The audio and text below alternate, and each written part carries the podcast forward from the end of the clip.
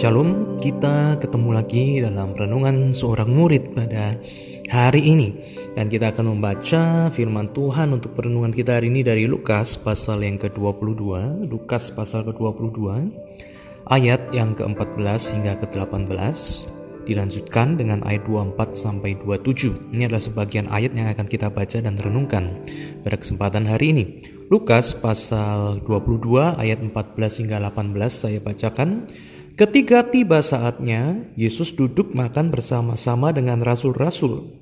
Katanya kepada mereka, "Aku sangat rindu makan Paskah ini bersama-sama dengan kamu sebelum aku menderita. Sebab aku berkata kepadamu, aku tidak akan memakannya lagi sampai ia beroleh kegenapannya dalam kerajaan Allah." Kemudian ia mengambil sebuah cawan, mengucap syukur lalu berkata, "Ambillah ini dan bagikanlah di antara kamu, sebab aku berkata kepadamu, Mulai dari saat ini aku tidak akan minum lagi hasil pokok anggur sampai kerajaan Allah telah datang. Kemudian kita melihat di situ ada perjamuan terakhir yang dilakukan oleh Tuhan Yesus. Kemudian ayat 24 hingga 27 Kemudian terjadilah juga pertengkaran di antara murid-murid Yesus, siapakah yang dapat dianggap terbesar di antara mereka?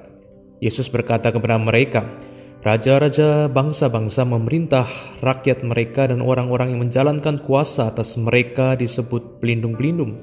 Tetapi kamu tidaklah demikian, melainkan yang terbesar di antara kamu hendaklah menjadi sebagai yang paling muda dan pemimpin sebagai pelayan. Sebab siapakah yang lebih besar yang duduk makan atau yang melayani? Bukankah ia yang duduk makan? Tetapi aku ada di tengah-tengah kamu sebagai pelayan. Demikianlah Yesus mengatakan, "Tetapi aku, Yesus, akulah firman Allah yang turun ke dalam dunia, justru duduk di tengah-tengah kamu sebagai pelayan." Apa yang bisa kita dapatkan berkenaan dengan perjamuan terakhir sebelum penderitaan Yesus dengan kerendahan hati? Kita akan renungkan sebelumnya kita berdoa sejenak. Tuhan bimbing kami supaya perenungan hari ini boleh mempersiapkan kami untuk semakin mempersiapkan hati diri kami memasuki Jumat Agung dan Paskah. Dan biarlah persiapan hati kami menjelang Jumat Agung dan Paskah. Demikian juga Jumat Agung dan Paskah akan menjadi sebuah momen Tuhan menyentuh Tuhan memperbaharui kami. Terima kasih dalam nama Yesus Kristus kami serahkan perenungan hari ini. Amin Baik, kita membaca bagaimana uh, ini adalah sebuah ayat yang tepat sekali untuk mempersiapkan hati kita memasuki akan Jumat Agung yang akan segera kita jelang dalam satu minggu lagi. Dan di sini kita melihat bagaimana uh, Tuhan Yesus itu memberikan perjamuan terakhir untuk boleh dikenang dan dilanjutkan di dalam gereja di dalam perjamuan kudus yang akan juga kita lakukan pada minggu depan pada ibadah Jumat Agung. Kita perlu untuk mempersiapkan hati kita. Jikalau tidak, mungkin kesibukan kerja dan pandemi dan berbagai macam hal itu bisa membuat kita tiba-tiba kita kaget karena oh sudah Jumat Agung ya dan kemudian Jumat Agung menjadi sebuah hal yang biasa-biasa saja. Oleh sebab itu, para pendengar renungan seorang murid para jemaat sekalian, para pendengar hari ini uh, gereja menyediakan praktek rohani untuk dilakukan di tempat Anda masing-masing ya praktek rohani yang dilakukan selama tujuh hari dan Anda bisa melihatnya menemukannya di WhatsApp grup gereja. Atau Anda bisa mencari juga di website GKI Sunter. Dan Anda bisa mendownload gambarnya, petunjuknya, dan apa yang harus dilakukan tiap hari selama satu minggu untuk mempersiapkan diri kita dan keluarga kita untuk memasuki Jumat Agung. Sehingga waktu kita siap kita bisa menerima anugerah Tuhan juga secara lebih penuh. Dengan melakukan praktek rohani yang kita lakukan mulai hari ini, Jumat ini juga, itu ada praktek pertama hari pertama yang akan dilakukan. Praktek rohani ini kita akan lakukan pada hari Jumat ini dan Anda bisa lakukan juga selesai dari renungan seorang murid ini dan Anda juga bisa membagikan praktek-praktek rohani ini juga kepada mereka yang sedang mempersiapkan hati memasuki Jumat Agung dan Paskah. Dan praktek hari ini berkaitan dengan bagaimana kita melakukan doa yaitu doa Bapa kami secara sungguh-sungguh, secara teratur dan berulang-ulang di dalam kehidupan kita. Nah, apa kaitan praktek rohani doa Bapa kami dengan perenungan daripada firman Tuhan pada hari ini, khususnya tentang bagaimana menjadi mengikuti teladan Yesus dengan kasih memimpin dengan melayani menjadi yang lebih besar daripada yang dilayani. Nah, kita melihat bahwa uh, untuk menjadi seorang yang melayani orang lain tidak mudah. Walaupun Alkitab mengatakan bahwa orang yang melayani itu lebih besar daripada orang yang melayani diri sendiri. Dan kita yang mengasihi, kita yang memperhatikan, kita yang menolong orang lain itu adalah kita yang menjadi semakin serupa dengan Kristus yang sudah lebih dahulu melayani kita. Nah, tapi ini tidak mudah dalam kehidupan kita sehari-hari. Dalam sebagai orang tua kita merasa diri lebih besar memerintah, sebagai suami kita merasa lebih hebat, sebagai istri kadangkala kita juga merasa lebih tahu tentang banyak hal. Sebagai pimpinan, sebagai bos, banyak hal kita selalu merasa dan didorong oleh kondisi dunia untuk menjadi pemimpin yang berkuasa dengan tangan besi, menguasai orang lain, menindas orang lain, menunjukkan kekuasaan kita, membuat orang lain takut terhadap kita, membuat orang lain tuh uh, sungkan terhadap kita. Ini adalah sebuah hal yang memang kita lihat di dalam dunia ini sudah menjadi hal yang biasa. Tetapi kita kan tidak dipanggil jadi biasa-biasa, gitu kan? Kita dipanggil di dalam Yesus itu jadi luar biasa. Oleh sebab itu Yesus kasih lihat bahwa walaupun itu hal yang biasa di dalam dunia ini, untuk memerintah, untuk menunjukkan kuasa, untuk memimpin dengan ah, dengan apa? Dengan tekanan. Tapi Yesus bilang, Aku menjadi luar biasa karena aku adalah Tuhan yang luar biasa. Dan dia menunjukkan bagaimana di dalam pengorbanan dan penderitaan di atas kayu salib dia melayani mereka yang seharusnya itu binasa. Dan demikian dia mengajak kita juga untuk boleh menjadi pemimpin yang melayani, untuk boleh menjadi uh, pemimpin orang tua, bos, atasan, dosen, petinggi-petinggi, pejabat-pejabat yang mempedulikan, memikirkan, melayani, bahkan rela berkorban.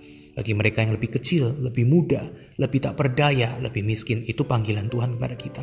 Tapi nggak gampang. Ego ini kadang keluar.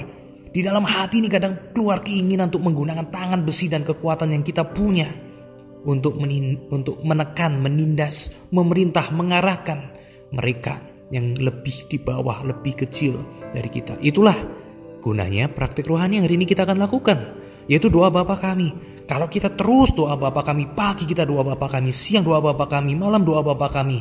Mungkin pagi kita ulang dua tiga kali, siang kita ulang tiga kali, malam kita ulang lagi. Waktu kita mendoakan ini, isi doa Bapa kami yang diajarkan Yesus Kristus itu bisa menuntun dan bisa meresap ke dalam hati kita kemudian dia bisa mematahkan ego kita. Kok bisa? Gimana?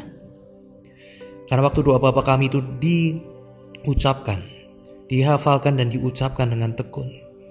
Bukankah dia berkata Bapa kami yang di surga dikuduskanlah namamu. Waktu kita mendoakan itu kita tiba-tiba lama-lama akan meresap sadar bukan saya yang di dunia.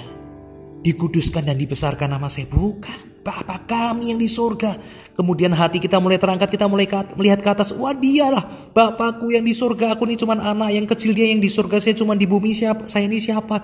Hidup ini adalah menguduskan nama dia bukan nama saya. Dan tiba-tiba ego kita mulai rontok. Dan kita mulai sadar walaupun dengan tangan besi kekuasaan kita ingin mencapai yang kita ingin. Kita mau mencapai cita-cita ambisi kita. Tiba-tiba doa Bapa kami mengajarkan kepada kita, menegur kita. Dat datanglah kerajaanmu Tuhan. Kehendakmu jadi di bumi seperti di surga. Kehendakmu jadi di bumi seperti di surga. Aduh kita sadar hidup ini kehendak siapa yang kita tekankan, yang kita gunakan untuk menindas. Dan kita mau capai dengan menindas orang-orang yang lebih kecil dari kita. Dan kita juga baru sadar, bukankah berikan kepada hari ini makanan kami yang secukupnya? Tuhan gak minta kita jadi orang Kristen yang punya banyak kemudian jadi sombong. Bukankah yang diperlukan untuk hidup adalah cukup, cukup napas, cukup makan, cukup rumah, cukup orang mengasihi, cukuplah kebahagiaan. Itu cukup buat kita hidup. Bukan kelebihan yang membuat kita hidup, kecukupanlah yang membuat kita hidup. Dan kiranya kita juga bisa mengasihi dan mengampuni orang lain seperti Engkau Tuhan juga sudah mengasihi dan mengampuni kami. Tolong kami Tuhan untuk mengasihi dan mengampuni juga orang lain Tuhan. Dan saat kita tergoda untuk menggunakan uang, kuasa, tangan besi, penindasan kita terhadap orang lain yang kita rasa layak dan bisa ditindas. Tiba-tiba kita berdoa dan teringat, lepaskanlah kami daripada yang jahat. Dan janganlah kami jatuh ke dalam pencobaan dan berdosa. Dan kiranya Tuhan mendengar doa kita. Dan kita bersyukur bahwa doa ini Kita tutup dengan perkataan karena Engkaulah Tuhan yang mempunyai kerajaan dan kuasa dan kemuliaan sampai selama-lamanya. Dan kiranya Tuhan berkuasa atas hidup kita. Bapak, Ibu, saudara-saudari sekalian, pada kesempatan ini, marilah kiranya renungan ini juga mengantar kita untuk mempersiapkan memasuki Jumat Agung dan Paskah dan praktek rohani yang kita lakukan tiap hari membawa kita lebih dekat dan lebih siap kepada Tuhan dan menjadi semakin serupa dengan Tuhan kita, Yesus Kristus. Tuhan berkati kita, sekalian kita berdoa sejenak. Tuhan tolong kami perenungan hari ini boleh membawa kami juga untuk masuk lebih dalam lagi ke dalam praktek-praktek rohani yang akan kami lakukan.